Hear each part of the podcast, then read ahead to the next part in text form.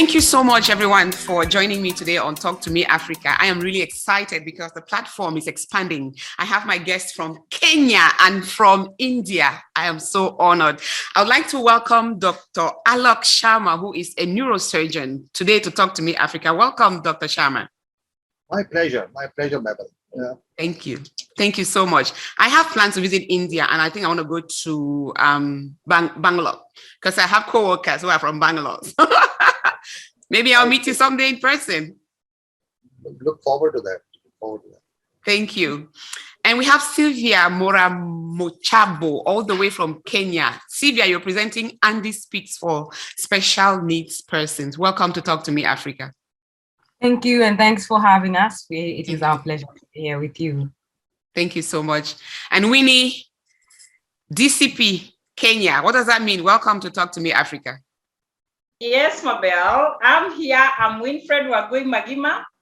DCP Kenya stands for Diaspora Community Projects. So we have projects that we are doing together with other diasporians. Mm-hmm. And we are happy today to be here with you, Mabel. God bless you. To be the doctor, Sylvia.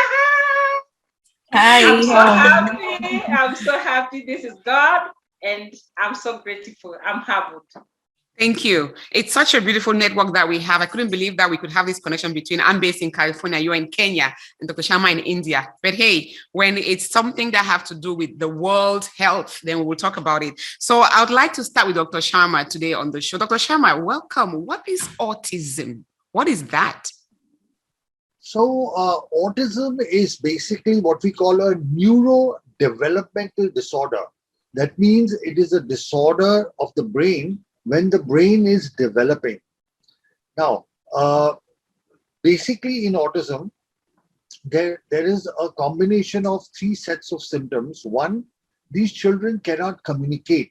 They don't have speech, and so they, they aren't able to communicate. Second, they have certain repetitive behaviors. You know, they, they repeat the same actions again, and they can get uh, hyperactive, they can get aggressive, they can hurt others, and they can hurt themselves. And the third thing is they uh, lack social interactivity. They cannot, uh, you know, relate to uh, children of their age, other people, and so they cannot have a normal education. Which means these children become dependent. You understand? If you cannot speak, if you've not had an education, uh, if you have certain repetitive behaviors, uh, obviously you are now dependent. Now, the thing about autism is the phenomenal increase, you know, in the last 20 years or so.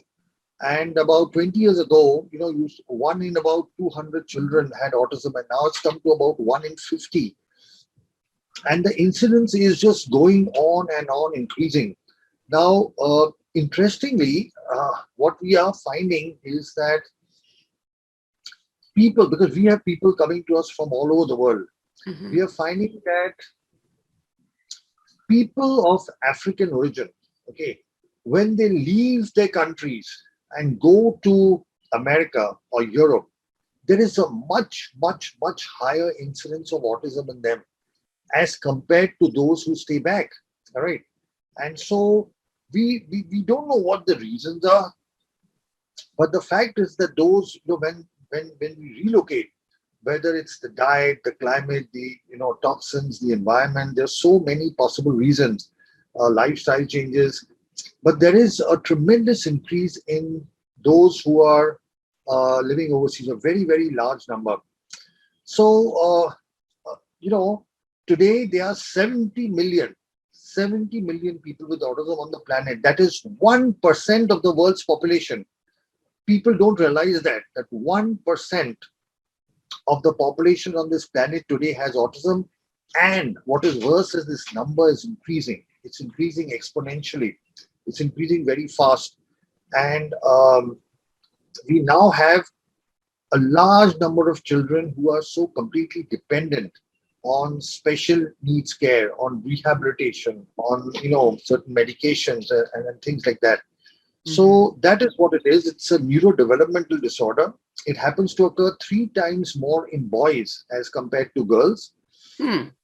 And uh, the diagnosis is normally made around two or three years. It's just when mm-hmm. the child is to you know, uh, get uh, socially interactive, that parents notice that the child isn't talking as much, there are behavioral issues and all of that. So that's when the diagnosis is made. So uh, I actually call auti- autism an epidemic, you know, uh, but it is unrecognized.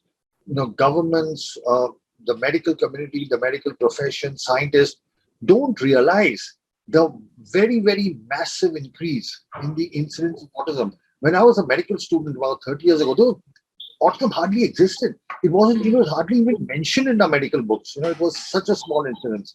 So there is something wrong in the way we are living our lives, something that has Hmm. happened in the 20 years, that there is a phenomenal increase in autism. It sounds like the environment is a contributing factor to autism. What about the genetics of the parents? Yeah, so the genetics of the parents also affected, but you have to understand the same parents living in you know one continent and when you know when they're relocating, you're actually finding a higher incidence. You can have, you know, uh, in, in a family, you know, two children, one may will have be completely normal and one may have very severe autism. So the environment affects, but the environment sometimes affects through the mother.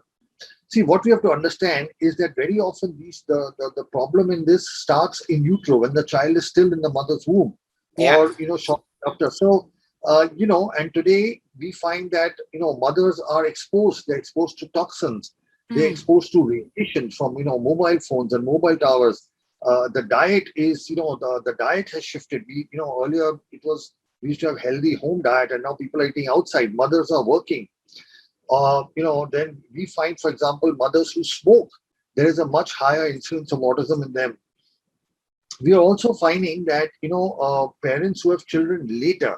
So, Mhm. say for example, a father who has a child at 45 years will have a three and a half times greater chance of having a child with autism than a father at 25 years. And today you realize people are having children later. So Mhm. the older the parents, uh, things like smoking, then you know depression, diabetes, and when we talk of mother's health, our focus has been only on physical health, Mm. but the emotional health is just as important. Emotional health, yeah. Mhm. Anxious, a depressed, a mother who's stressed out. You know, whenever we are under stress, our body releases stress hormones. Like one of them is adrenaline, and there are some other hormones. Now, if a mother is pregnant and stressed, where are all these stress hormones going? They are also going into the child. You know, Mm. so the mother's physical and emotional, I'm emphasizing emotional health, is extremely important. When, you know, very often when parents come to us, when we go to the histories, the majority of mothers say that they had a very stressful pregnancy. They were under a lot of pressure, family pressure, social pressure, so many other things. And all that also has effect. So there, there may be no one cause. It may be a combination of multiple factors. Mhm. Okay. You may not be able to pinpoint a cause. There, there, there, are, there are many factors, environmental, genetic, uh, you know, that could possibly be causing this increase in autism. hmm Oh, wow. I, I learned a lot on these shows. Thank you so much for that explicit uh, uh, definition of autism and what may have caused you. You answered so many questions already. Now, let me talk to Sylvia, who um, runs Andy Speaks for Special Needs Persons. You are an advocate and also a parent of autistic children. Yes. Tell us Yes, about your organization to start with. All right. Thank you very much. And thanks for having us. As mentioned, Sylvia Morai is my name. I'm a parent of three boys, two being on the autism spectrum with a comorbid of epilepsy. So I started this foundation generally because of that, because life here in Africa is very difficult when you have a special needs child. Mm-hmm. Services and access for all of this is extremely, extremely strenuous. And it's like the neurodiverse family is a forgotten thought after everything else is done so even when policy matters and all that is being done we are not there so i founded andy speak so that we can champion for inclusion of persons with neurodevelopmental disabilities plus their caregivers in matters education health and uh, social protection because through the journey now my son is going 12 the other one is going 10 you find that it has just been a struggle. You're forever fighting, you're forever trying to find information. You're like walking this dark path where no one wants to talk about what this is, even the doctors themselves.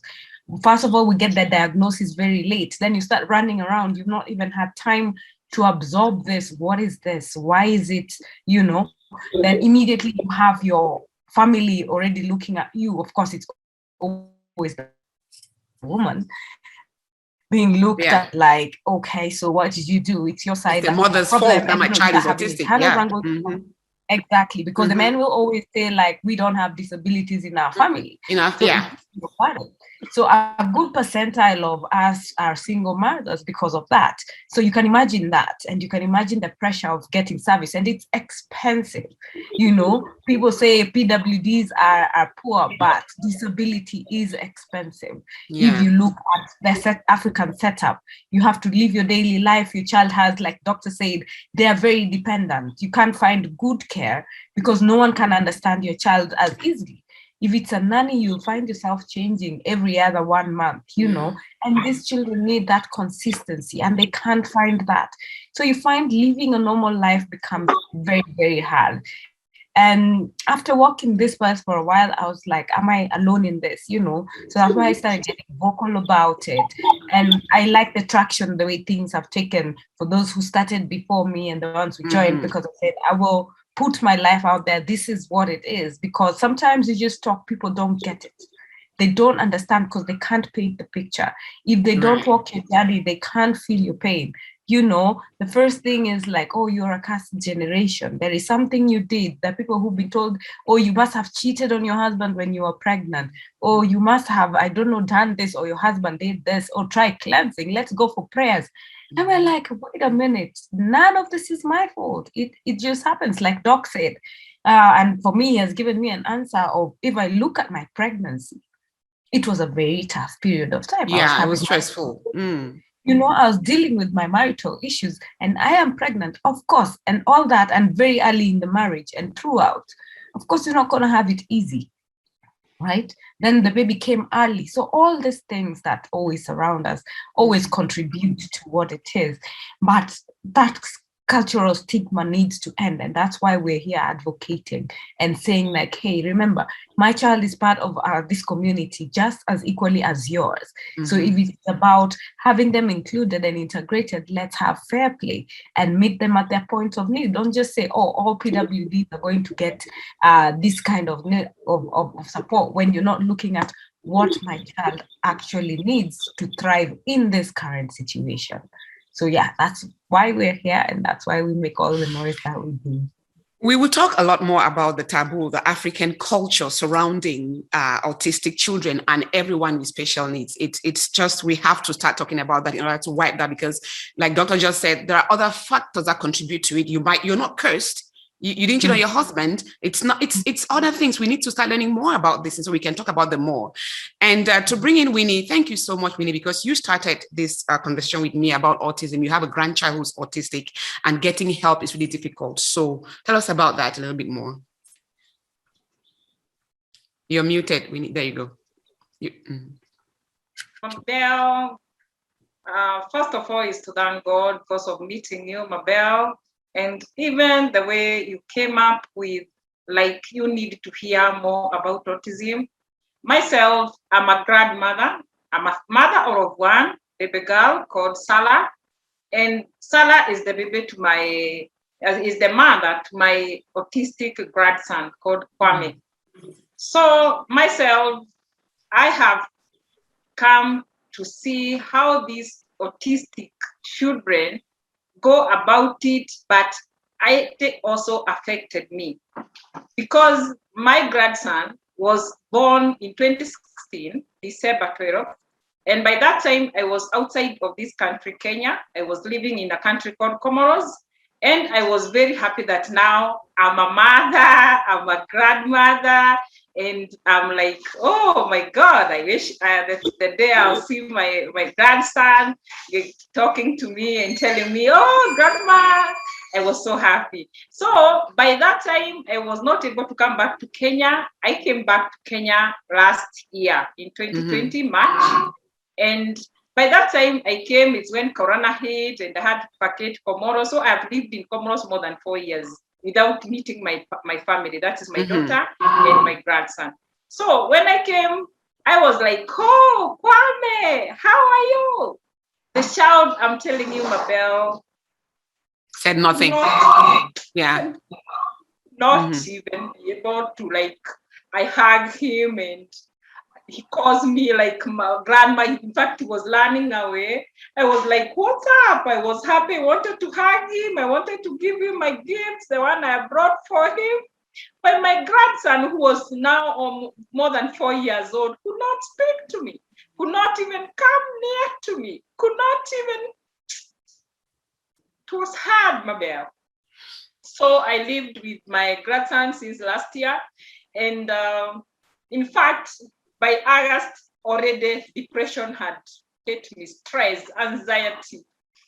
I had to go, Sylvia, you know very well, even mm-hmm. for treatment in Mathare Hospital for because of that depression. And it was caused by my autistic grandson.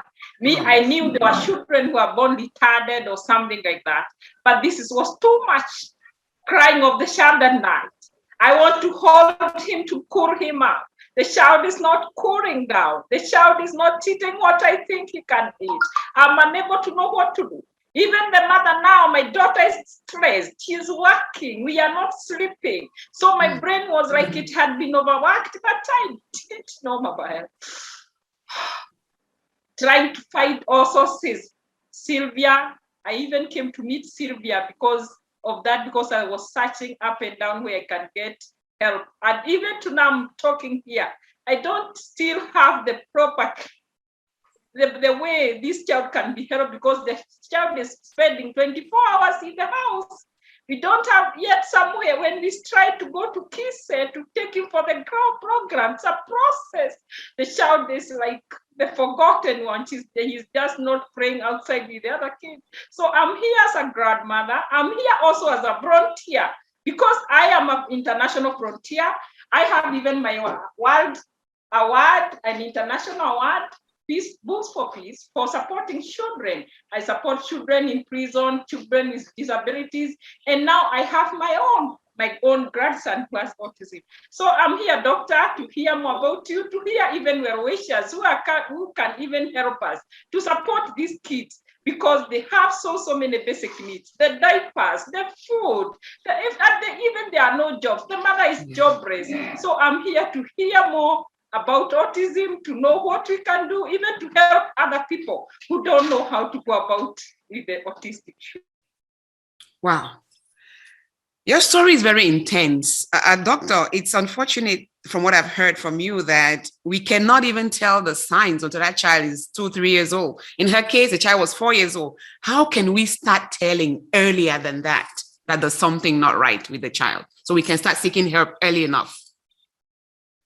Yeah, so uh, this basically comes from awareness and understanding Mhm, of what exactly autism is. Mhm, Because unless you are aware, see what happens is very often there are children who tend to speak.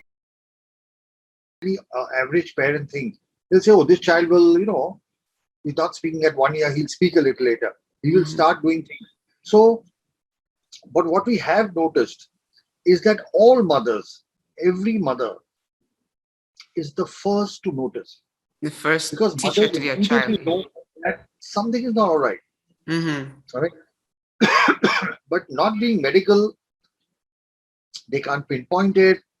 Um, and, and you know, the love of a mother, you just assume that it's all mhm, normal, mhm. it will improve spontaneously. So, uh, but just uh, now, of course, if uh, a parent has a earlier child who's normal and the second child has autism, they tend to pick it up much faster because they Mm, actually notice the differences. They notice that the earlier child had started speaking at this age, didn't have the behavioral issues. So, and a greater awareness, and that is what you know uh, your program, your radio program will do is a greater awareness that when Mhm. children are born, we need to be conscious. What is it that they can understand? Okay, what is it? How are they processing information? So mhm, if the brain is like a computer, a computer's got three parts. There is an input. There is data that is inputted, which is our visual, our hearing, our, our touch. Then the brain processes this information Yeah. and then the brain gives an output. In children with autism, the processing is weaker. Okay. Mm. So although the inputs may be normal, but they aren't able to process it. So just understanding that they are processing information slower.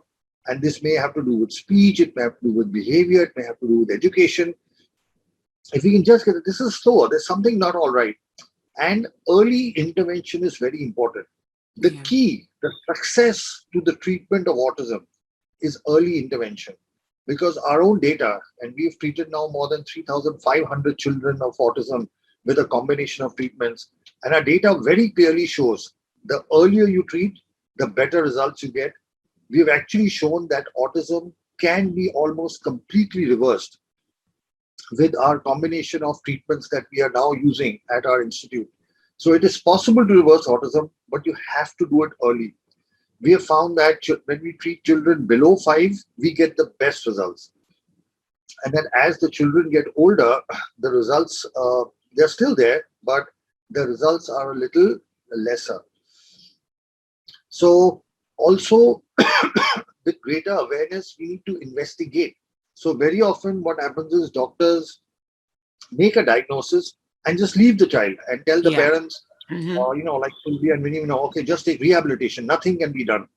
I think that is the worst thing because you know, once you tell parents nothing can be done, you take away all hope from them, right? And uh, once you take away hope, there is nothing. Now, you know, Sylvia here is, you know, motivated, determined. She set up a foundation and she's doing all these amazing things. And, you know, Winnie is doing great things for grandchildren. But every parent doesn't have the resources or the ability to be able to do all of that. Yeah. So, uh, awareness that number one, and, and that autism can be treated. Okay, there are several publications all over the world now that are actually showing that if we intervene early and use a combination of what we call cell therapy or stem cells, along with rehabilitation, along with certain oxygen based integrative therapies like hyperbaric oxygen, you can completely reverse uh, you know the the damage in the brain. Now what is happening right now is that once the diagnosis is made all over the world we are not even looking at their brains. No scanning is being done. You'll be surprised that Mhm. most of the, the time they don't you know the brains aren't even scanned and there are special scans now called PET CT scan positron emission, uh, emission tomography which are color scans which actually show you very clearly which parts of the brain are not working in these children. Hmm. And we have done about 3,500 such scans, and we have shown that every child with autism, every single child, has certain parts of the brain that are functioning less as compared to other children. And we've done these scans in normal children as well, and normal children don't have that. So we've actually published this in a scientific paper showing that these parts of the brain are not working appropriately. Now, once you know what part of the brain is not working appropriately, you can actually treat it, you can fix it. So, uh, my message to the world is autism is to be treated like any other medical problem which can be fixed. And fortunately, it can be fixed with very simple methods. They don't require any intervention, they don't require, you know, uh, any nothing major, nothing like a, a brain surgery or anything else. Yeah. So very simple. We've actually shown, you know, the damage before, and we have done the treatment, and six months later we've done the scan, and we've seen that, you know, uh, the damage is not there anymore. And uh, we, we of course pioneered this treatment, but now this treatment is happening all over the world, and uh, now it's even available in America. I mean, they've started at one of the universities there. They've started this treatment, so it is picking up. But uh, this treatment has developed more in the East. So India, China, Japan, Korea, you Mhm, know, Asian mhm. countries have been doing more of this as compared to Western countries. Because your mind will be wondering if this treatment is available, how come it's not available in Africa? Ah, that's my, what- my next question. What are the resources in Africa? We have to go to the Neurogen Brain and Spine Institute to get the treatment. What's going on? because because in Africa, Africa and all you know looks to the west. So the Mhm. moment something is available in America, I you go to agree. any African Yeah. they say, is it US FDA approved? Once the US FDA approves, the whole world approves. Unfortunately, this treatment is not developed in America. It's, Mhm. it's coming now. I mean, now there is, uh, you know, they've just about started doing it now. Uh, we've been doing this for the last uh, 13 years. I've been doing this since 2008. So that's the reason. Uh, although th- you know thousands of patients have been treated in Asian countries, Uh, it's not picked up as much in Africa because Africa looks to the West. It's just it's just something That's how it colonial. you know. is. Yeah, that's how it is. Colonialism still hits us that way. So uh, let me stay with you a little bit, uh, Dr. Sharma. So, uh, referring to Winnie's grandson, who cannot even say a word, can't even welcome grandma. If you had to treat him, what can he do? So my question is: the track record from your institute, the child who could not even say a word, cannot say welcome grandmommy, cannot even communicate with other kids what do they do after the treatment do they become completely normal or they can do some things to some level So again, it all depends on the age of the child. right? okay What we have seen is that those kids who are below five, they get back, they become what we call. So over here, we don't use the word normal; we call them neurotypical. It's a Got medical term for what is normal. Every child we've treated below five is now become neurotypical. Every single one. All right. Uh, those who are between five and ten, before actually puberty. So we found, you know, puberty. That's the time when a boy becomes a man. You know, like develops a Mhm. mustache, develops sexual organs. Those who are treated before puberty are the next best group. So almost all of them, uh, you know, are now going to normal schools. They're independent for the daily activities. They're not dependent anymore. The majority of them have gone off the spectrum. But then once they cross puberty, for some reasons, because in puberty there's a flush of hormones, testosterone, you know, the, the brain becomes a little different. The results are lesser moment they cross puberty. There is a big difference. They still improve, but the results are much lesser after puberty. That's why our entire focus is early intervention. Okay, we can reverse autism, and I'm saying reverse autism. I'm not saying uh, you know reduce it. I'm saying reverse it, but we have to treat it in time. Early intervention, and uh, we have to use this. Com- and there is no one treatment. It's a combination of treatments. Mhm. So one one one set of treatments is something called stem cell therapy. Although that sounds big, really all we do is we take a needle, we put it into Mhm. the bone, that is the the, the pelvic bone just above the, the hip bone, and we take out the liquid in the bone, which is called bone marrow. Uh, it's a 15 minute process. You understand? Take a needle, put it in the bone, and take out the liquid in the bone called bone marrow. This bone marrow is taken to the laboratory where it is sort of filtered and the stem cells are removed from it. And once we have the stem cells, then with a very thin needle, we inject it into the into the spinal fluid in the lower back, the lower back side. Why the spinal fluid? Because the spinal fluid goes directly to the brain. So when we inject it below, it directly goes to the brain. That's all. There's just two needle pricks. With one needle prick, we are taking out bone marrow, and with one needle, we are putting back stem cells from the bone marrow. We are taking cells from the child and Mm. putting it back into the child Into the without child. modifying, without so this this is natural. This is natural healing. This is the way god had meant the body to heal using our own good cells you know to to repair the damage that has been caused with, with no surgical intervention. There is no cut. There is no stitch. There is nothing. It's a simple process you know 15 minutes to take out and another 15 minutes to inject. And um, it, there, there's a gap in between when we actually separate the stem cells uh, the beauty of this treatment is it's a very, very safe treatment. So uh, we've treated more than 3,500 children with autism. We've treated another 3,000 odd of cerebral palsy. Totally, we've treated more than 10,000 patients from 70 different countries. And it's a very, very safe treatment. There are no major adverse events, side effects. We've not had anybody who, after the treatment, has become worse than before. Because what are we doing? It's two needle pricks. You know, like how you collect, you know, how you take blood out for blood collection. So Mhm. taking out blood for bone marrow and putting the child's own cells. I keep emphasizing that there is nothing from the outside. We're using cells from the child, putting it back in the child. you know. So, but along with this, so we have found that this helps in repairing the brain damage inside. But along with this, rehabilitation is extremely important. So, a Yeah. combination of occupational therapy, of speech therapy, of behavioral therapy, psychological therapy, special education, art-based therapies, aquatic therapy. So we found that uh, okay, let me make you know it's like if the brain is like a computer, a brain, uh, computer's got hardware and it has Mhm. got software. Mhm. Stem cell therapy fixes the damage in the hardware. Stem cell Hmm. therapy does not software. So once the damage in the hardware is is uh, is made, now the therapy is put in the software. That's a very good way to explain it. Therapy, the therapies are extremely important. You know, people think you do stem cell, my child will become okay. No, that's just half the job. Okay, Mhm. if we if, if you, you can have the world's best hardware, but if there is no appropriate software, there, there isn't going to be a response. What was happening was up to now earlier, we were giving we are trying to put software into Mhm. damaged hardware. Yeah. You know, the I give is imagine, you know, if if your leg is fractured, you know, your your your leg, bone of your leg is broken, and I force you to run, or I Mhm. force you to walk, or I keep making you do physiotherapy on a broken bone. Mhm. Will you be able will you be able to achieve results? Mhm. Obviously not. The bone is broken. But if you go to an orthopedic doctor and he fixes it, he puts a plaster, plate, screw, joins your bone. Now, when you give physiotherapy, now you will be able to, you know, walk, run, do whatever you want. Mhm. So what we are doing now is we are giving rehabilitation therapy on damaged brain, which I Mhm. believe is so unfair because the children cannot, you know, when the brain is damaged, they cannot do the things Mhm. that we are expecting them to do. Just like you cannot walk.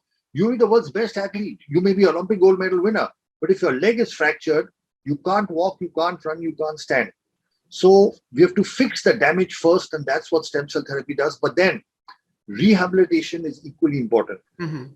Hmm. And what we are now finding is that when we combine these two with uh, there's, there's another very exciting form of treatment that is oxygen-based therapies. Mhm. Uh, but one particular type is something called hyperbaric oxygen, which is very very simple. There's just a chamber. You know, you the mother and the child just go inside and you lie down, and there's there's a nice TV with cartoons the child can watch, and oxygen is given under high pressure, so that oxygen then goes into the deepest parts of the brain, and uh, it, it helps in a faster recovery. So what we are now finding is that when we give stem cell therapy combined with rehab with these oxygen-based therapies, hyperbaric and you know certain other uh, combinations, we are getting the best results we've seen in years. You know, Wow. uh, children who are unable to speak have started speaking within months. Their behavioral issues are getting resolved. Oh wow. You know, they're they're, they're able to uh, you know do things that earlier were more socially interactive. Mm. they're socially interactive. They're shifting from special school to normal schools. Wow. You know, I've got kids who could not speak who are now speaking in eight languages. Can you imagine? A child who had no speech. You know, we have this child from America who's, you know, uh, from no speech is now talking in eight languages. I mean, and that's so, so completely amazing that, you know, Amazing. A, a child. can do that, Yeah. So this is all documented. All our work is published in scientific papers. So we have over 100 papers, 107 papers to be precise. The world's first scientific paper on uh, the role of cell therapy in autism was written by us.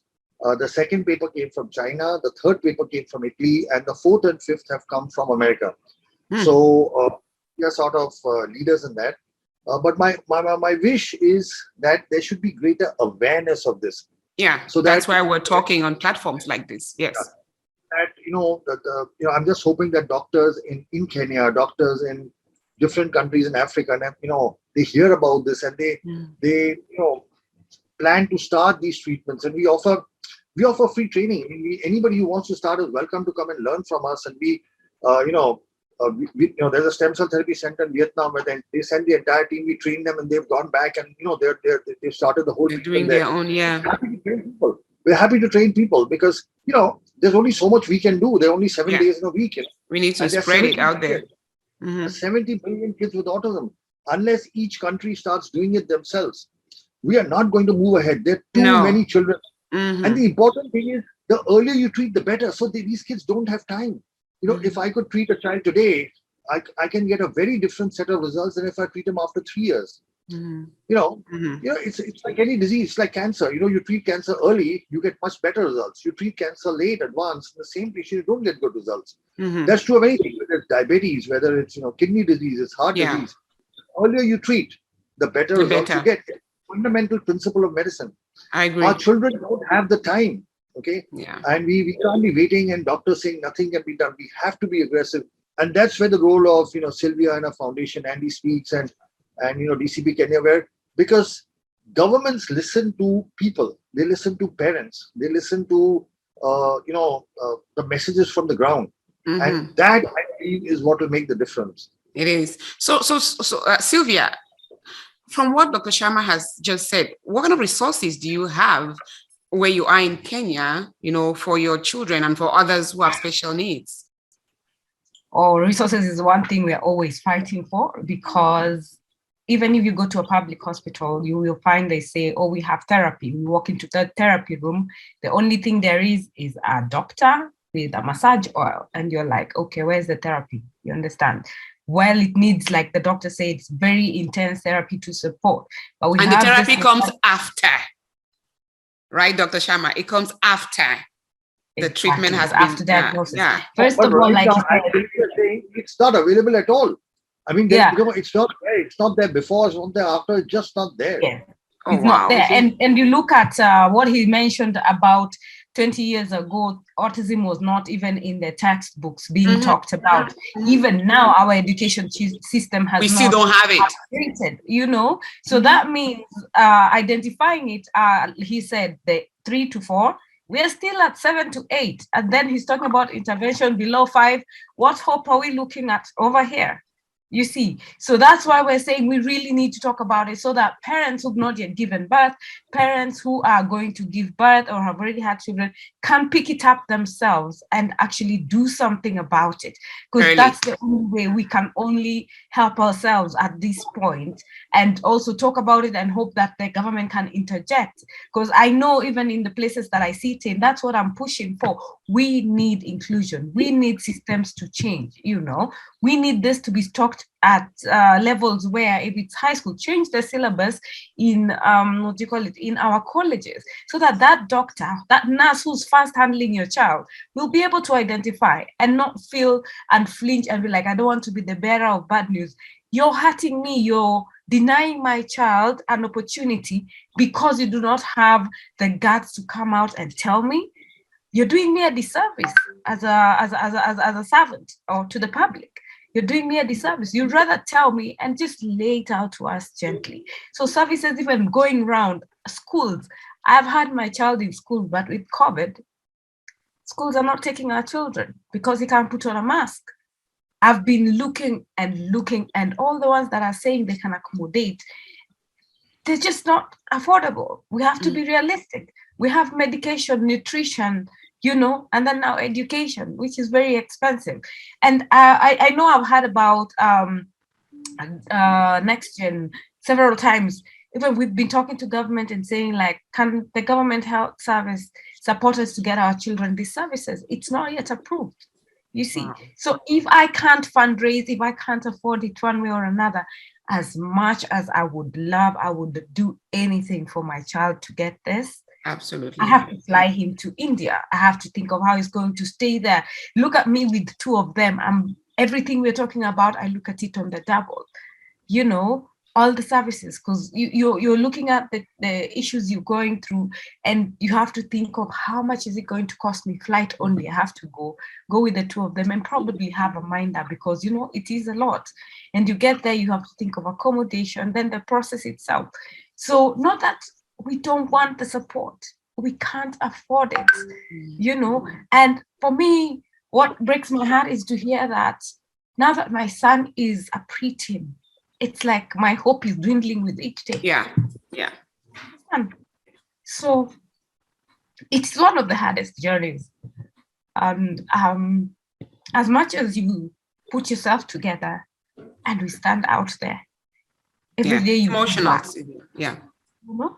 Every day you go back, you look at your child and you've tried, I look at all the things I've tried to do. And you ask yourself, how can I split myself yeah. to be out here, to be there for him, to give him the best he needs, and at the same time provide? Because as a single parent, bottom line, you have to provide, you know. So that's the point you're like, something's got to give. Which one do? So we're trying to change the system so it's more accommodative for our children you know, at least those ones who have passed already. And we're doing the best we can. But the gaps are crazy. The gaps in health, social protection, and even in education. The gaps and the services are just not easily available. And if they're there, it's by name. They're not well equipped to cater for it you know, we have had, if you look at the levels of, I know we're talking about autism, but if you look at the levels of cerebral palsy in our country, out of doctors' negligence, it's going skyrocketing. Just because now these days you can become a doctor because you pay for the paper. You understand? So, and people are not seeing that. We have parents suffering, we have children dying because of some small things and just because someone put uh, monetary benefits before human Mm. life. So I think we need to get back to our roots where some things are more important than others. You know, where we think about the community at large, where we think about the person next to you and not just what's in it for me For me, as yeah. an Yeah. individual. Yeah. Yes, then that way, when you think about everyone and what everyone else needs, maybe we'll see some progress. You know, Maybe. especially in integration, and um, because one of the hardest things we have as caregivers is the stigma our children face. Mm. It's crazy. It is insanely crazy. So that's why you'll try and, and, and see that you want to do something, you want to go out, but you think of the pain because the parent feels the pain. My child will not understand why someone is behaving. He won't Yeah. feel the emotional pain. But for you as a caregiver, it kills you, it breaks you down to Mhm. pieces. Mhm. So sometimes you're just like, we'll do our own thing over here. Like you guys. We're not going over- over there. Yeah. Inclusion No. is a big thing. It's Yeah, a big thing. yeah, It's a big thing. Winnie, what about you? What about the resources that you have available? I know it's a s- the same country, but what, what's your community like, like your immediate community and the resources that you have for this? Are there any? Ah, my, my Mabel, actually, about resources, as Sylvia is talking about, it really brings us down, especially a time like this of COVID-19 pandemic Mhm. season, Mhm. where even those who had jobs are jobless, where even those who can learn to, to ask even for support. They don't have anything to support. They have the sympathy, but they don't have anything to support these children. Myself, I've tried areas, I've tried relatives, I've tried friends, and I'm like, I don't know what to do now, but I'm happy that I met you, Mabel, because now we can be able to know if there is anybody out there who is Mhm. ready to support these kids, who is ready to help, a hand, to give a hand, so that what Dr. Sharma is telling us, we can have another intervention. For example, my grandson. My grandson now is four years, eight months. That means now I'm worried. I'm now, Yeah. he's now almost the five years that Dr. Sharma is talking about. And he has said that this early intervention is the best, best, best result that which can bring the best results to the kids. And when the child is after five years, well, he is saying that the child will still get the, the results, but they will be lesser. And he has given good examples, like Mhm. those who are cancerous, that those who have diabetes. We all know that if at all cancer is treated at the early age, it, it, it is better. If diabetes is treated, even people go to back to normal. But now resources are bringing us down. They are actually bringing us down because when we don't have anything, anything to plan about, even that money, you cannot say that I have money, I have even I know what to do. The, the, the only tricky thing about this, this autism is that we don't know like rushing even to the hospitals whereby even you can say, okay, I can even get a debt so that my child can be treated. This is nothing. There are no insurances for autistic children. Yeah. There is nothing, nothing about where you can get these resources for these autistic children. So what I'm asking everyone is that, dear ones, let us hear from the doctor. Let us have the planning because I believe in planning first and money comes second. If at all we talk about the resources, when we don't know what to do with that those resources, we will not. uh, We will also get lost and we will not give the child what the Exactly. child actually needs. So what what we need now is what we are hearing from the doctor. We have the planning, and then we find the resources second. There is also another thing feeding programs for these children. It's a great, great, great issue because the food they are eating is not the food that other children are eating. There are some foods that even my grandchild has been told not to use. He has been told not to take milk. He has been told not to take wheat. He has been, told not to take anything to do with uh, sugar. Mm. So all these things, now you have to go to another budget that you don't have. And this is where we are crying we are getting depressed. We are getting, yeah, like now it has affected me. It has also affected the mother. And also there's something Sylvia has talked about, about going back, going to be a single mother. I have seen that those children, those mothers who are having autistic children, they are being abandoned by the mm. other parent. Yeah. Instead of bringing up the child as a father and a mother, the father, when he sees the child is autistic, the father disappears. Mm-hmm. It's the mother's mother, fault. Yes, that is the burden. And now that burden of bringing up an autistic child is too burdensome. And even now, you see, it brings down the relationship between the mother and the husband, and even the child. Like my grandson loves the father so much. He's like always daddy, dad, and he's like, you see, he's like, Mama. he's like trying to call even somebody like Baba. In Kenya, Baba is daddy. He's like mm-hmm. even trying to say that, but he's nowhere to be found. So it is also causing those in, in disintegrations in the family. And if at all we can have the early intervention, as the doctor is saying, I believe these are kings and queens of our countries. They are. And I believe with what we have started today, uh, the lives of our autistic children and grandsons will never be the same again. Never. Thank you. Sylvia wanted to add something to that. Yeah. Um, now you see, when we are in a situation where everyone is for themselves, so you find ourselves as the caregivers, we have come together and we're trying to also, you know, just interject to take care of our own children. So we run projects like during COVID, we realized, uh, especially children who are autistic and with cerebral, just the neurodiverse community, uh, we were losing kids through uh, lack of access to bare essentials like anticonvulsants medicine. No one ever talked about it. We just have it in hashtones in the groups. And even the medication was not available in the country. We had to go call out media and try and point this out for something to be done by the ministry. We were asking the prices also quadrupled. We're asking why it's essential medication. It's not available, and where it's available, it's like gold. Today it's there, the price is skyrocketing, and we have to buy it for our children. So I know as an organization, we did a fund drive for this medication. We still have people asking. I know Winnie asked about this one some time back, but as we do not have the funds anymore because COVID hit everywhere. We cannot afford to support even the small families who need it very much.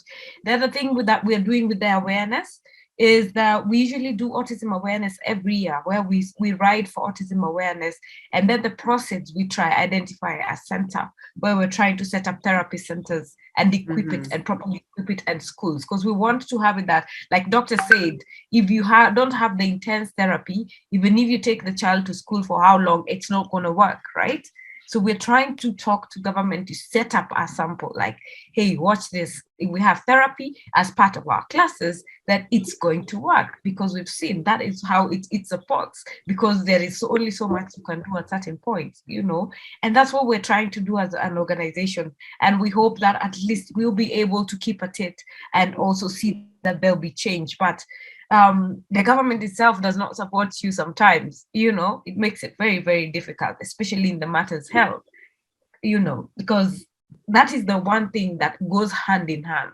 Yeah, it, it is a rights issue. Disability is a rights issue, but it was also before a medical issue. It's just that now it is a basic right, the same way my health is my basic right. So I will call upon our governments to just, you know, wake up and do something. You yeah, know, there is something. no minority the minute you help this child, they're going to be a resource to the government. How many savants do we have? But they're rotting away because the education system and they don't have that uh, opportunity. No one has space for that high intelligence. You will be branded as weird instead of people identifying and embracing that. And that is a resource that we let to just go away you know those are some of the challenges that our, our systems need to wake up and see the positives and we stop focusing on what they can't do you know like doc said the child went through the the, um, the treatment now they can talk eight languages if their parent hadn't taken the step to do yeah. this then yeah. what it's be just another loss which is a resource to the country mm-hmm. yeah now dr sharma i was told you have some um, slides to share with us today um, before we tackle the last segment, which would be the cultural approach that we have in Africa. Why do we consider people that have special needs as bewitched or the curse or something? Before we get there, do you have the slides you want to share with us? I can share with you some slides. Uh, uh, most of the things I've spoken, but I'll just, you know, with the visual, it's a little better. Uh, Mhm. Can you see the presentation? Yes. All right, I, I won't go through the whole thing. I'll just, I'm going to run through a little fast. So what I basically want to show was that what works is a combination of the cell therapy, rehab, and integrative. So I want you to Mhm. remember it's three. And the example I give was, you know, this is like a broken bone. And would we give rehabilitation on this? We would not, right? We would put plates, screws, and fix it. But this is what we are doing to our children with autism. See, this is a brain scan where the blue is damaged. We are giving them rehabilitation on damaged brain. What if we could regenerate the brain like this? You Yeah. know, uh, make again. You would obviously the rehabilitation would have much better results. So the old thinking was that the nervous system does not regenerate, but the new thinking is that some amount of regeneration is possible. Yeah. Uh, so I'll just so basically the word stem uh, uh, comes from the stem of a tree, and just like a stem of a tree gives rise to branches, leaves, fruits, etc. Uh, you have some uh, cells which can give rise to any cell of the body. So stem cells, their qualities: one is they multiply, second they convert. That's the most beautiful part. So we take a the same stem cell, it can become a brain cell, a heart cell, a muscle cell, depending on where Wow. you put it. So that's the beauty of the stem cell that it can become whatever you want Anything. and Yeah. it and it uh, this is just to show you this is from our own research this is not from the internet this is what a stem cell looks like Mhm. and uh, when you put it back this is it, these are all brain cells so you can see that they've the stem cells have converted into brain cells or neurons so now we know that stem cells convert into brain cells they also release certain growth factors in the body and they improve blood supply so uh, i'm just going to skip all of this and uh, uh, so this is basically what we are doing is we are using healthy, good cells to replace the damaged cells. So here you can see, you know, the blue is the damaged part in a child with autism. You give stem cells and you can fix the damage. Uh, the stem cell therapy has got the Nobel Prize. You, you know, the Nobel Prize is given this week. You may have been hearing Mhm. Yes. three times, 15 years, the Nobel Prize has gone to stem cell therapy. And uh, we ourselves uh, have published, uh, like I said, you know, over 100 papers. And uh, this is in, now they are international textbooks. This is a book on autism. And you can see that there's a chapter in this stem cell therapy in autism, which they asked us to write. Mhm. And there's a book on cerebral palsy, where again, the stem cell therapy chapter we wrote, uh, physical disabilities, etc., muscular dystrophy. I'll just uh, uh, run through also. This is just to show you how the treatment is done. A small video. Uh, you can see, see, you can see this needle, and this is the bone marrow Right. coming out. You can Right. and then we take it to our laboratory where we separate the cells and with a very thin needle we inject it back right? So as you can see just two needle pricks. With one we took out and we one we injected. And uh, uh, i'll just quickly run through uh, this this uh, we have we all are familiar with so i'll just come to show you some of our results. Uh, so uh, these are our results. Uh, this was which showed that 33% of our patients had a significant improvement. That means the autism was completely reversed. Like I said, all these kids were pre-puberty. In 29%, there was a moderate improvement, 20% mild, and 10% didn't improve. So this was between 10 and 20 years, and all Mhm. these, no, they were over 20. So there's a very classic this thing that the, if you treat early, you can reverse the autism the later you treat, the lesser results you get. Mhm. And uh, I'll just send. Okay, so this this shows you the chain. Now, above is the brain scan of the same child. This is a top Mhm. view, a front view, and a side view. And whatever is blue is damaged. Can you see? And Yeah. below the same child six months after stem cells, and you can see this damage is complete. Look at that. This is objective proof. Yeah. And I'm showing you one or two. I've got 3,500 such scans that show that the damage before gets completely resolved. You know, just to show you another, you can see the blue is the above is before stem cells, and Mhm. afterwards damage is gone. Uh, again, you can see the above is before stem cells, and afterwards the damage is gone. And this over the years, in some when we do it serially over the years, we find that the improvement continues. Whatever improvement is there, it sort of continues. And uh, like I said, the world's first scientific paper was published by us. Uh, this is our paper. And the second paper came from China, the third from Italy, and the fourth and fifth have come uh, from the Duke University in America. Yeah. So that is just, and we have published several other papers. And uh, uh, here's this, uh, you know, just to show you this child, you know, just last couple of seconds, this. Mhm.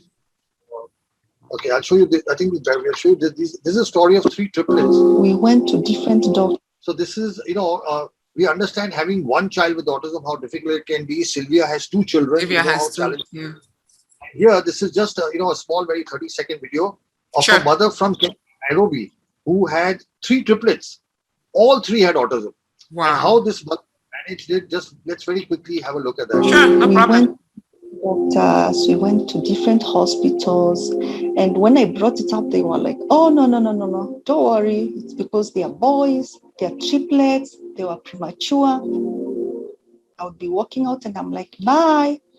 And no child is crying, no child is waving back bye.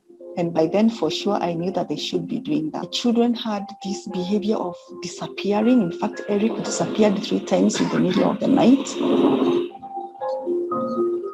the biting, the spitting, the scratching. How are we going to stop this behavior? We went to see the neurologist, and in five minutes, said, These children are autistic. As parents, it was very traumatizing. First of all, we didn't understand what autistic means. So I decided to really get to read a lot about autism. I remember the first time I read about stem cell. I was like, wow, this is really good. We had a lot of questions which we asked, and we got very clear answers from Dr. Sharma. The day of the stem cell itself came, actually, I was a bit anxious, of course, but really, I didn't have fear. A bit of apprehension, anxiety, of course, as a mother, but I knew they're in good hands. We put a needle in this pelvic bone and then we take out the bone marrow, which is the fluid inside the bone. The pure stem cells, once they are ready, a thin needle is inserted into the lower back. We inject the stem cells into the cerebrospinal fluid. It flows all the way up to the brain. Things that would have taken probably years to be accomplished in my sons, in like eight months' time, we've really been able to come very far. They used to defecate on their clothes, but now they can use the toilet. We've seen a lot of improvement uh, in terms of spitting. The tantrums have reduced. Sleeping used to be a problem before, but at the moment, he's taken to his bed. It takes a few minutes and he's asleep. to see my sons cycle. You try to make them understand what it is to pedal, and they couldn't. But after stem cell, when we arrived in Kenya the following day, and we went out, and these guys could cycle.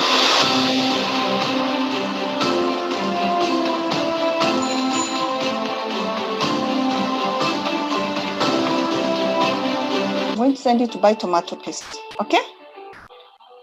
I'm going to send you to buy what? Tomato paste In the shop. Where is the shop? It's here. Okay.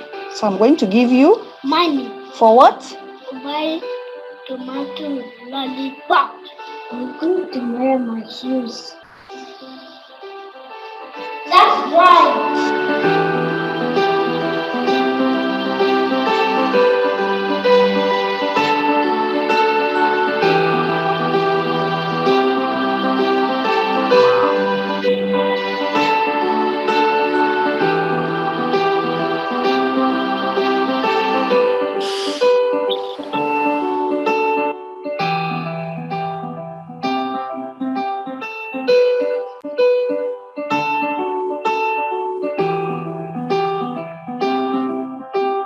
Parents ask me, so do you really think stem cell works? And I'm like,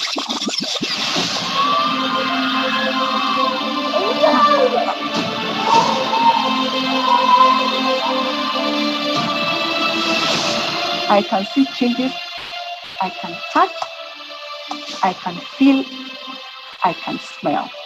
Of course, for me, stem cell works. I'll do it until my children get well. Uh, Hmm. video. So, and by the way, this this movie is uh, Wow. uh, you know it's it's about three almost over three years old. Wow. I, I got emotional. You know, actually, this you know they they they're now they're going to normal schools. These kids. Yes, they are. Yeah. You heard him speak now after the stem cell. There was no speech. yes. All right, this kid was Talking. Oh my. God. They are now Wow. going to normal school. Okay, I mean, uh, but but the mother has really worked hard on them. I mean, you know, I mean, uh, she has two other daughters and three triplets, and she has just worked so hard, single-mindedly. You know, so a lot of so the one message, the one single message that I want to pass on to all the parents and the Mhm. families of autism is do not give up hope because if we give up hope, our Yeah. children have nowhere else to go. All right. And we have, you know, a very brave and courageous mother here, Sylvia, and a grandmother, Winnie, but not all parents have that because when they go to multiple doctors and they're told nothing can be done, somewhere inside they break. All right. And that is the one thing that should not happen. We do not give up. We keep trying, whether it is rehabilitation, whether it is diet, whether, you know, uh, it is the, overall day-to-day training, daily activities, whether it's education. We have to keep going ahead because there's and there's just one more, you know, some, some something very important. What we have seen is Mhm. all these kids, once they come out, they have some special qualities. They have these amazing special qualities. Uh, it may be ability to, you know, in calculations, or it may be art, or it may be music, or it may be dealing with some chemicals or electronics, and and uh, it is very important once they start coming out of their of the spectrum to identify that and then to develop that into a vocation because once they get into that they are right on top of it so my message is our children with autism are not less than. They are different. I want to repeat that. They are not less than. They are different okay? And once we recognize the difference then we celebrate that difference. And then what we take is we eh, you know we identify what they have that is special that is sometimes even better than us. You know they, they have these abilities which which which we can't even think or dream of doing. And uh, you know the world famous uh, scientist einstein he had autism. I don't know if you're aware of it but einstein had autism. Mhm. you know some of the biggest industrialists today who've changed the, the world uh, have had some amount of attention deficit disorder. These people have a brilliance that's unique all right?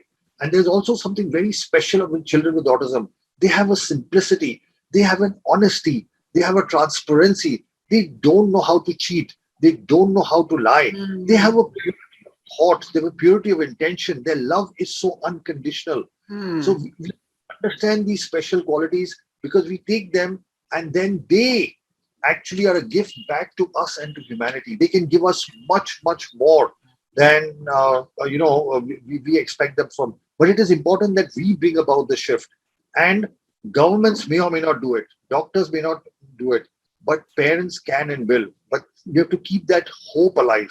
And you know organizations like Andy Speaks and uh, DCP Kenya and your program. This is the difference that you can make. The audience hears, you know, for the mother who has been told that nothing can be done from your child, when she for the first time hears that something can be done, when she watches this video of the triplets, so, you know, for the first time, she will sleep well at night knowing that something is possible for my child. Because one of the nightmares that parents have is what after us? Parents believe, okay, as long as we are there, we look after our children. But who will look after the children after us? And that is something that it gives them sleepless nights. yeah. But once they know that there is hope, and it's not just stem cells, I'm not talking about stem cells. You know, aggressive rehab, integrative therapies, diet, all these things matter. But the important thing is not to give up. I mean, that's my one single message that our children are not less than, they are different. Yes, even with autism, they are not less than, they're simply different. I know we're running out of time, but I want to talk about something real quick before we leave. Uh, the, the, the approach that you get in the community, Sylvia and Winnie, about your children and your grandchild, as far as the African perspective is concerned. I don't know if it's lack of knowledge, but there's something. I grew up in Cameroon. I now live in the United States, but I am a full blown Cameroonian, came here as an adult. But we have this culture across the continent of referring to people who have special needs as, oh, they're cursed. Oh, go check out your great grandmother's grave and see what happened. Oh, go for some cleansing. Sylvia, Mhm. please address that for a minute. Mm, Prayers. You've been told to travel across, go to Nigeria, go to all these places. I have heard of a preacher here. It's the story of our lives every day when everyone thinks they have a solution and everyone thinks autism is a disease, you know. And yes, we know it is a condition and it's a neurodevelopmental. Yeah, there's so many people who take advantage of our situation right now, you know, trying to con them here, lie there, there Mm. and and and take advantage, which is very very sad. Even before that, acceptance, even how our own doctors deliver the message, you know, and and, and like the doctors say, don't give up hope. But you know, we are always crushed before we're even given the opportunity. Mhm. Because one of the first things after diagnosis, especially for our fellow CP children, you'll hear your child will not amount to nothing. Just wait for them to die at five. Oh my God. You know, You- that's a doctor telling you that. There's so many Oh stories we've heard. You know, uh, some people will tell you this is not a child. I don't even know why you want to continue. You know, you should just get rid of it. We have cultures that actually support. We have cultures here, especially our Nilot friends, the nomads, where if a child is born disabled, the baby is put at the entrance of the cow shed. So the cows will be allowed to leave. If that child is run over and they die, then they say that that child was not good enough for the world. But if that child survives, they say the child has a purpose. That is how deep rooted the stigma is in our country. That's culture. Once you already have the child and you have your diagnosis, or you walk out with your child, the stares that you get, you know, then people looking at you like, okay, so what happened? What did you do wrong? Because it's always that. That's the one thing that everyone will ask you. What did you do wrong? You know, who who who in your family is a curse? Who could you check in your family or something where, where if someone else has it? Or if not, then you need to find out who did something wrong that the gods have decided you will pay for their sins. And you think and you're like, holy Jesus, I was not even in existence in those eras you're talking about for me to mm-hmm. start looking back into historical background to try and figure out what someone did that this is falling on me. You know, that's the culture and the stigma that we have from very, very many different. But the bottom line is our children are considered more of a burden. There are those parents out when we were doing outreach and awareness. You identify an autistic child who's been locked up, you try and give diagnosis. Then the father themselves will be like, I don't want to hear about that story because my husband will leave me the minute we put a brand to it. You So see? there's denial as well. There is that denial because you're trying to hold on to the marriage. You're trying not to be left. You're trying not to be labeled, you know, because the minute it's told your child has a disability and this is it, you know, they feel like, okay, from there they'll just be sort of excommunicated. You understand? So you're trying to balance your sanity, your reputation, you're blending in into society. Uh, but that's mostly if you go to the rural. In this day and age, um, what you find the the more the more um, educated will just simply not take their kids out in public.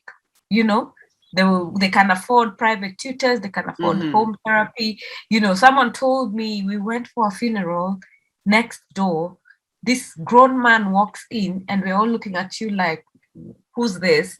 And that's when they discover there was an autistic child who has grown up their same age is a fully grown man and no one knew about it that's the level of shame that people have because of having an autistic child and i'm like there is nothing wrong. Like the doctor said there is nothing they're just different. So can we Yeah. just focus on the ability and not the label? Yeah? Let's see the able and not the labels. Simple. And nothing nothing will change because that gives you an opportunity to give this child the best life they can get.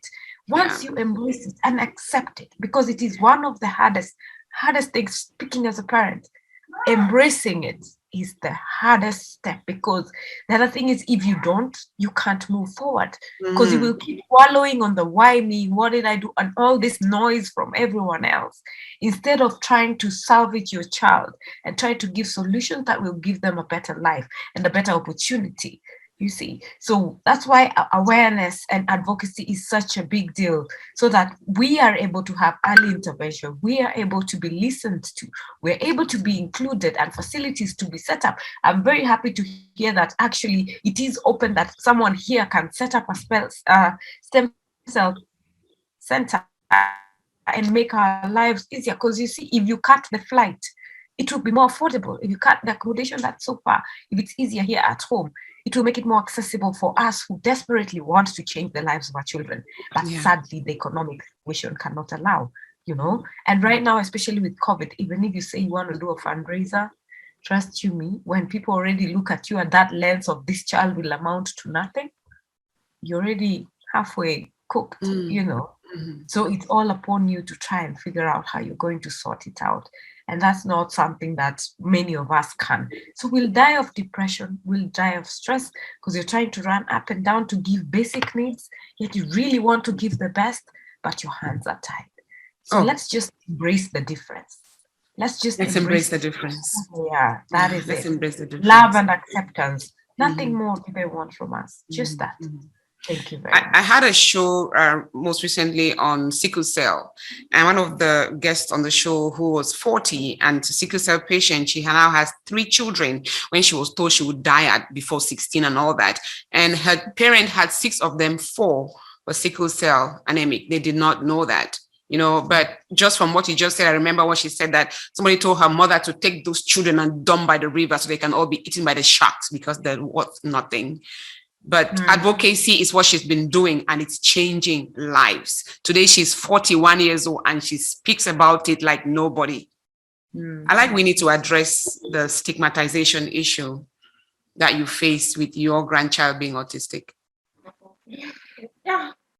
Now, uh, the, the, grad, the, the grandson being autistic is actually a thing of what Sylvia is talking about, Mhm. about being segregated, about looked at, at as if you are bewitched. In, in, Yeah. our, in our culture, in our Kikuyu culture, we have the, the, the notion that you are bewitched, somebody bewitched you so that you can have such a kid.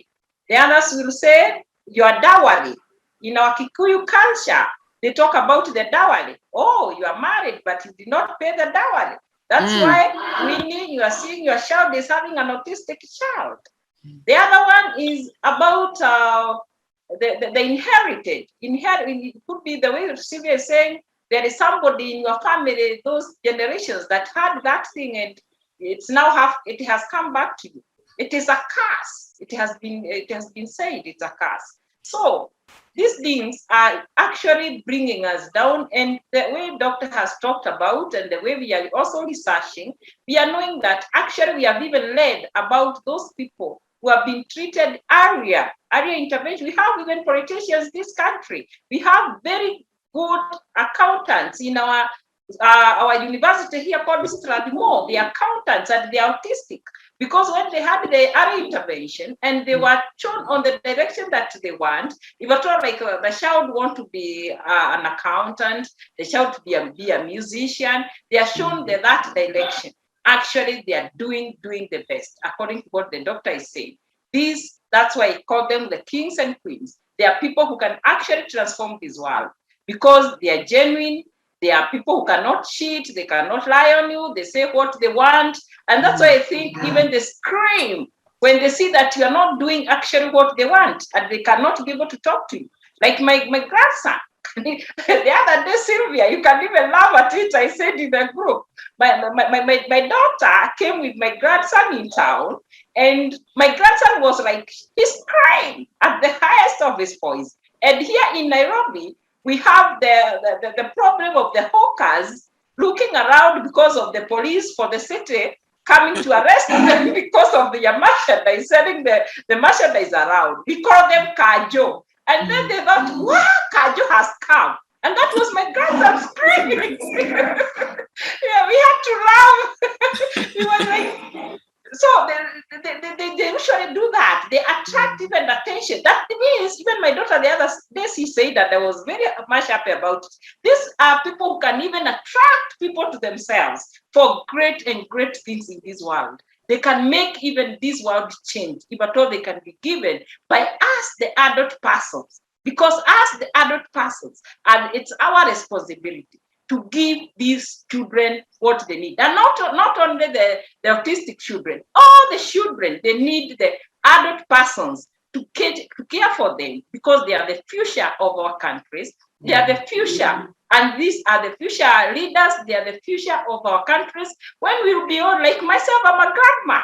I need my grandson to look Yeah. after me. Yeah. I'm amazed. And I know he, he'll be like, oh, I want my grandma to have what she needs. So I'm like, this is my Isaac, according to the Bible. And my daughter actually, she's called Sarah. mean I look at even in the biblical way. Sarah Mhm. has my Isaac, who is Mhm. actually, I know with time, Kwame will be very new. Kwame will be treated and Kwame will become normal. And he will one day talk to me and tell me, thank you, grandma, because of going for my intervention, looking the people from looking for doctors all the way from India, looking for mm-hmm. Mabel from America, and Sylvia, the campaigner, just to make sure that I get the best. I know one day he hugged me with a big hug, me congratulations. But I don't believe in this culture of saying that my grandchild is bewitched or whatever. Yeah. I'm a God-fearing woman, and I believe in God, the creator of heaven and earth. And I know God has a purpose with our autistic children, and that's why He created them with a purpose to for people to know there is a God. There is a God who creates each and everything that He desired, and it pleased Him. Thank you so much. Wow. You know, don't give up, like Dr. Sharma said. Dr. Sharma, I don't know about India. I'm African.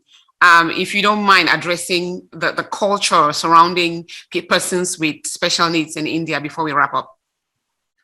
So actually, it is exact, you know, very similar to what is there in, Afri- uh, in Africa. And, uh, you know, these children are called um, all kinds of names and, uh, you know, they're looked down upon. You know, other parents don't like their children to mix with these kids. Mhm. And also, for some reason, there is always a tendency to put the blame on the mother. You know, like whenever there's a child with special needs, it it's always the mother's fault. Okay, it never seems to be the father's fault. So um, there, there is there is that um, there, there is that uh, tendency. But uh, you know, uh, fortunately, what's happened uh, recently, our our uh, prime minister, Prime Minister Sri Narendra Modi, uh, he he did something you know fantastic. He changed the nomenclature. So earlier there was a word for disability. It was called uh, Divyang. That means uh, Divyang meant disability, like people who can't do things. You know. Mhm. And he said, after this, we will not refer to them as Viklang. Sorry, it was Viklang. And he said, we will call them Divyang. We'll call them specially gifted. Divyang is godlike.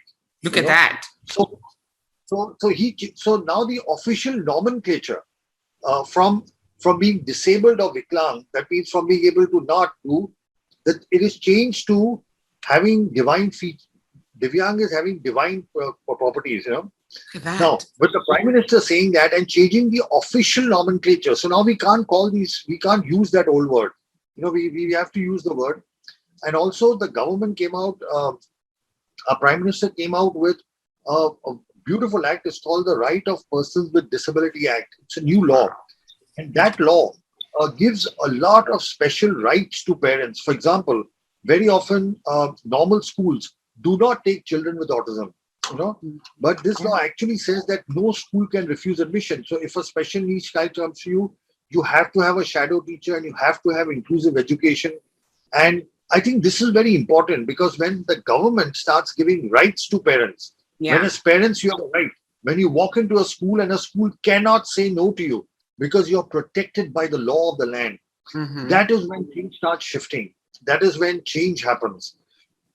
So um, I think uh, you know if some of the governments in Africa actually just studied our right uh, rights of it's called the Rights of Persons with Disabilities Act, and sort of incorporated some of those things, you know, and and, and, and there's nothing difficult. It's a law for pe- people with disabilities, and there's nothing Mhm. wrong with it. It's just you rights. It's giving you uh, certain privileges. It's it's telling the rest of the world what can't be done. So so this is when when this happens slowly you know the uh, attitudes change and uh, then we uh, and then of course there is this whole you know new model you know because now india is leading the world in stem cell therapy the greater awareness uh, there is now hope so the moment you know a diagnosis is made you know today parents they will google they will find out and moment they realize, yes, there is hope. So the big shift that has happened in India is unlike earlier, where once you had a diagnosis, you know, all hope was taken away from you. The medical profession said nothing can be done. Society looked at you differently. Educational institutes didn't support you. The government, you know, didn't give you protection. The insurance company said, "Well, if you have autism, we cannot, you know, uh, you know, give, give give treatments to you." Suddenly, the a shift starts happening. It's a shift in the wind, you know. So when you have government laws and when you have modern, so modern science, medicine, you know, it gives you hope. It's whether you take the stem cells or you don't take stem cells, whether you do rehab, just knowing that it is possible to reverse autism, mm-hmm. just know it energizes you. Okay, it does. It gives you, yeah. You know, it, it gives you a direction. So it's like earlier you were, you know, let's say you were shipwrecked and you're in the middle of an ocean with no direction. You don't know whether to go north, south, east, west because water everywhere and there's no help. Now, at least there's land in the distance. Okay. You know it's a long way, but you can slowly swim mm-hmm. towards towards there. Yeah. Just having that direction, having that hope, seeing land. It's like if you're in a dark tunnel, there's light at the end of the tunnel. That itself is good enough because it keeps you mm-hmm. going. Once parents have hope and they know something, you know, parents of children with autism will do whatever it takes, you know, to be able to help their children but they need to know that there is something that can be done. The availability of stem cells, the availability of you know integrative oxygen-based therapies and rehab, this together is giving new hope. So it is changing the way people are looking at the combination of research, modern medicine, new treatments, with government laws, with our prime minister saying you will not call them disabled anymore, you will call them specially gifted. It has changed the entire environment. I wish the rest of the world follows the same. Yeah. Yeah. Thank you so much, Dr. Sharma. I live in the United States where the laws to protect anybody who has any type of special need, there's so many of such laws. You cannot not mess with them. And I wish that just like India has done, other countries in Africa where I'm from would do that. And that can only come from the government. And the government cannot do that unless advocates like Sylvia and Winnie keep doing what they're doing. And someday it will effect change. Thank you so much for being on to talk to me, Africa, today. I know this is the beginning of many more uh, conversations to be had regarding autism and any other special needs that we have here in the world. We just want to be there for them, and they are nothing less than the other children who are, in parentheses, normal. Thank you so much. I appreciate you being here today. Thank you so much. Thank you, Sylvia. Thank you, Winnie. Uh, thank you, Mabel. It's been wonderful talking to you. you know, wonderful, very inspirational evening. Uh, Sylvia, especially you and Winnie, I want you to know that as parents, you're the ones who inspire us. You're the ones who you know motivate us, stimulate us. It's your energy, it's your cry for help that makes us, you know, you know, put in our sweat and blood and everything else to be able to do something. Mm-hmm. So uh, I just want you to know that you're you're you're genuine inspirations, not just to other parents, but even to us in the field who are trying to do the best we can. Thank you so much, Mabel. This was a wonderful conversation. It was. Thank Talk you. To me, Africa. Talk to me, Africa. Talk to me, Africa.